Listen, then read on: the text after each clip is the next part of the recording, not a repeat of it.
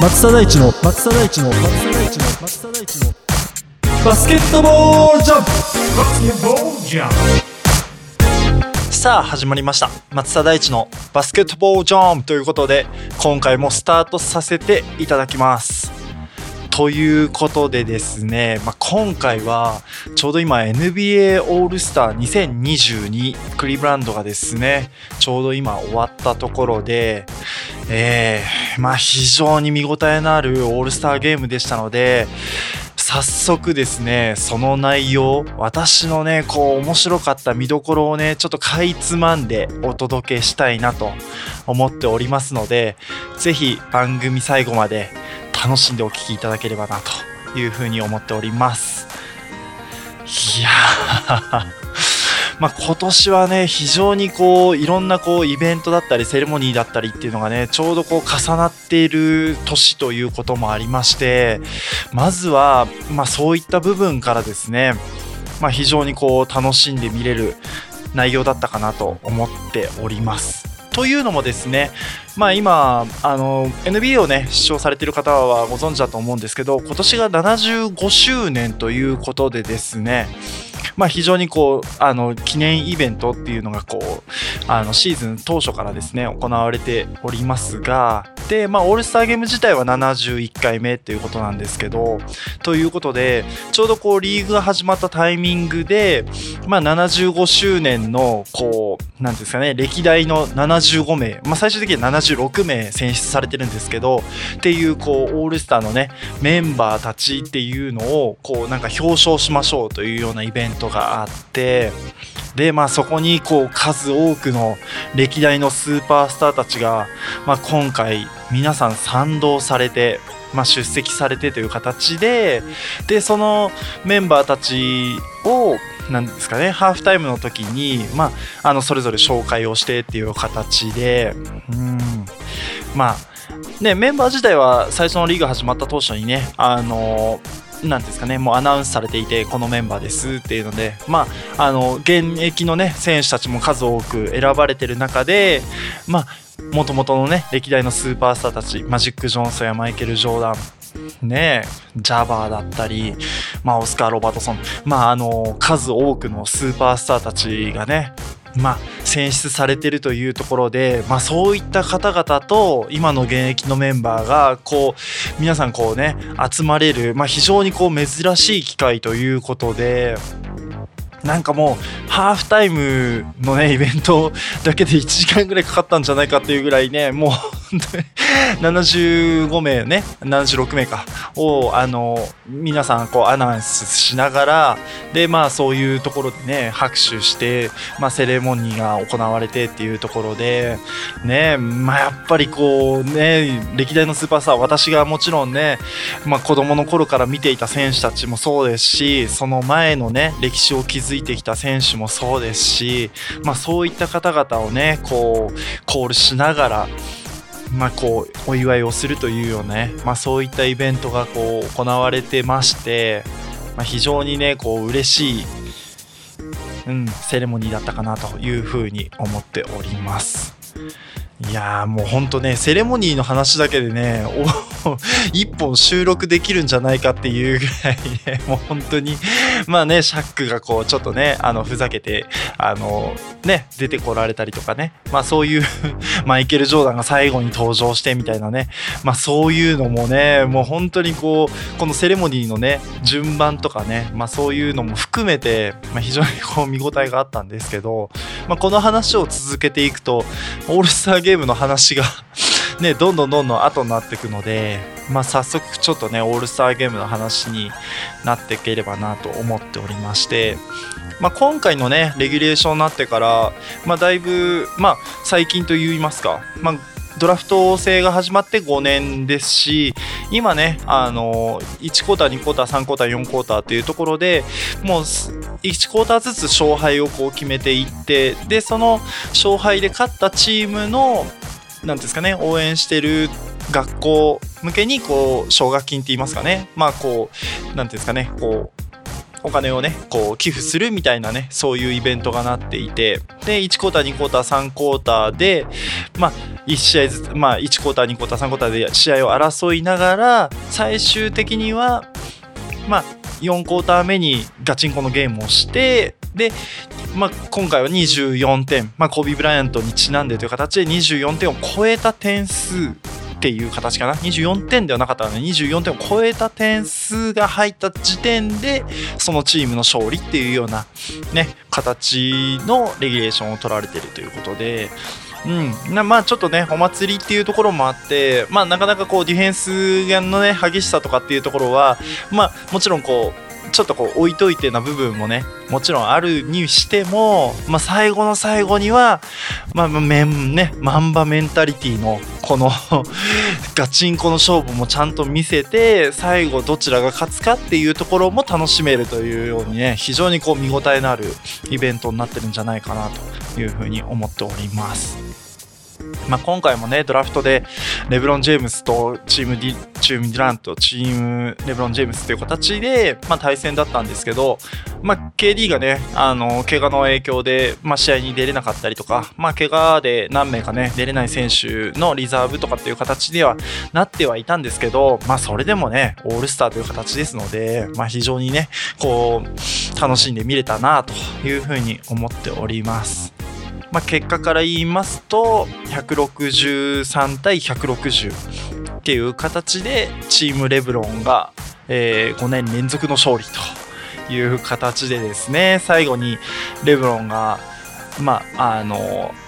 ねゲームウィナーという形で、まあ、シュートを決めてっていうねまあ、ダークノビツキを彷彿させる片足ワンステップのフェイダウェイシュートをね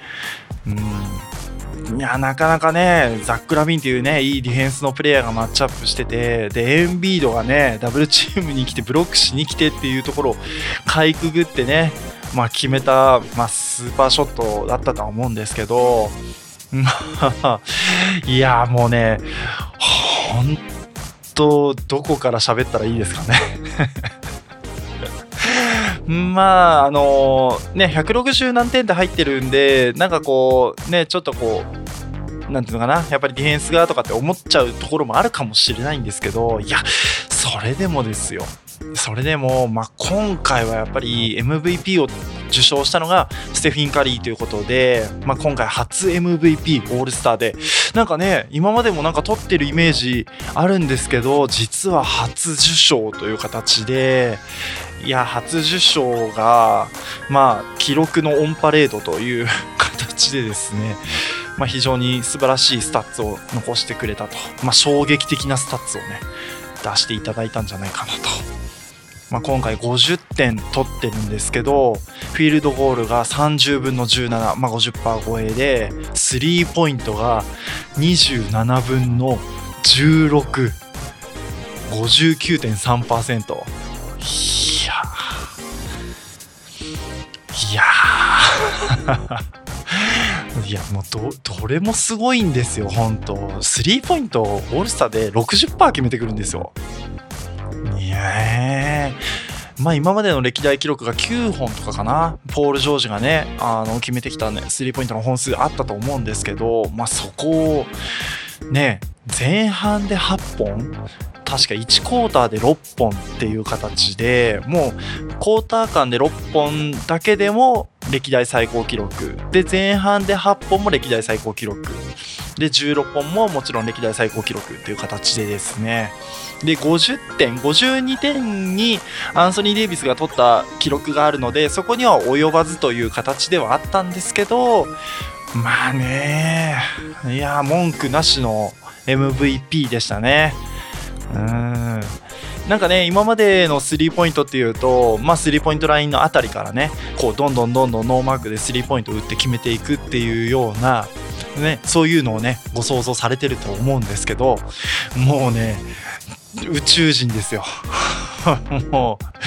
うもうハーフコートのどこからでも射程距離という形でですね。もうロゴショットってまあね1試合で1本出るか出ないかっていうショットばかり決めてくるようなね、まあ、今回のオールスターゲーム、まあ、まあそういうことですよ。簡単なスリーポイントじゃないってことですよ。もちろんこうドリブルからのねスリーポイント、まあ、やっぱりストップの速さもそうですしシュートまでのクイックネスももちろんそうですけどもうほんとハーフコート内は、まあ、全てショットレンジっていう形でですねステフィン・カリーの醍醐味を、まあ、存分に発揮していただいた内容だったんじゃないかなというふうに思っております。もちろんね昨年 MVP を取ったアテトクンポがねまあ去年は確かフィールドゴールのアテンプト全て成功100%成功16の16とかだったかな確か。っていう形でね非常に素晴らしいスタッツを残してで今年もチームレブロンとしてねまあ今回も21分の15っていう形なんでまあ非常に非常に素晴らしいスタッツをね残してくれましたし彼もやはりねまあ、コービーをね、すごいこう、崇拝してたと言いますか、まあ、あの、ね、素晴らしいこう選手だということでね称えてるシーンをね幾度も見てますけど、まあ、そういうところもあってオールスターでもこうガチンコでやってもらえるっていうね、まあ、そういう部分もこう非常にこうレブロンとしてはね、まあ嬉しい部分なのかなとか、まあ、見てる方としてもやっぱりこう手を抜かずにプレーしてる部分っていうのがね、まあ、非常にこうなんですかねあの気持ち的にはこう嬉しい内容かなというふうに思っております。まあ、一方のね、あのチームデュラントの方ですけど、まあ、今回ね、まあ、KD が出れないということで、まあ、今、一番リーグでね、MVP 候補に近いと言われているのがジョエル・エンビードっていう選手、フィラデルフィアの選手ですけど、まあ、やっぱり彼がね、非常に素晴らしいスタッツを残していて、まあ、KD、チーム KD の方が勝ったら、まあ、彼がね、MVP だったんじゃないかなっていうような形で、まあ、36点、10リバウンド、4アシスト。うん。まあ、非常にね、まあ、素晴らしいスタッツを残してましたし、インパクトとしてもね、後半までこう、強度が落ちずにね、プレーされてるところを見てもね、まあ、非常にこう、KD、チーム KD を引っ張っていた選手だったかなというふうに思っております。まあね、あのー、まあ結構若いメンバーがね、多い中でっていうふうにはなると思うんですけど、まあでも見応えある選手ね、たくさんいたので、ラメロもライジングスターズに引き続いてっていう形で大活躍してましたし、ねまあ今年非常にこう、ね、なんていうんですかね、こう、目白押しと言いますか、あの今年の大活躍の選手、まあね、アンドリュー・ウィギンズ選手もそうですしトレイ・ヤングもそうですしでジャー・モラントもそうですし、まあ、今年非常にねいい活躍を残しているスタッツを残している選手たちもね、まあ、非常にいい活躍してたんじゃないかなと、まあ、モラントのねダンクもまあね 試合中試合の前かなね、レジー・ミラーがジャーモラントに対してね、いや、ダンクコンテスト出てよって懇願してるシーンとかね、まあそういうのもこう出てたんですけど、まあ彼のダンクは、まあね、今年のダンクコンテストを見てしまうと、まあモラントの方がって思っちゃうね、部分ももちろんありますので、ぜひね、レジー・ミラーのこうお願いに応えてくれて、来季はぜひね、ダンクコンテストにも出場してもらえたらね、嬉しいなと、私も一ファンとして、それを見たいなと思っている次第でございます。はい。うん、まあ、オールスター、ね、コービー・ブライアント賞という形で、今、ね、まあ、昨年、ね、亡くなられたコービー・ブライアントの、っていう形でですね、うん、オールスター開催という形なので、まあ、こう、なんていうんですかね、オールスターのこう、トロフィーもね、あの、コービー・ブライアントの、こう、なんですかね、記念トロフィーという形で、なんかすごい、こう、コービー・ブライアントの今、数々のね、歴代の記録とかが、こう、モチーフになってるトロフィーなんですけど、やっぱりそういうところもね、まあ、非常にこう、胸打たれる内容だったかなと。まあ、非常にこう、素晴らしいね、トロフィーだったので、まあ、それをね、カリーが、取ったということでそれもまあ非常にね嬉しい部分だったかなというふうに思っております。うん。なんか言い残したことないかな。もう本当にねえまあ今1回見てその後にまた半分ぐらい前半の最初の方と4クォーター目と見ましたけど、まあ、何度見てもね今年のオールスターはねうん見応えあるんじゃないかなともう23回見てようやくこうなんていうのかな自分の中でなんかこうちょっとこうね流して見ちゃった部分とかをね もうちょっとこう細かくね見れたらいいんじゃないかなと思うのでぜひねこうねまあ今楽天 TV でかなあの、まあ、視聴できる方はね、まあ、そういったところで入ってる方しか見れないかもしれないですけど、ぜひね、こう見たい方がおりましたら、松茸に でご連絡をいただければなと、私宛にね、ご連絡をいただければ一緒にね、こう見れる機会もあるのかなと思いますので、ぜひそういったご連絡も お待ちしております。はい。うん。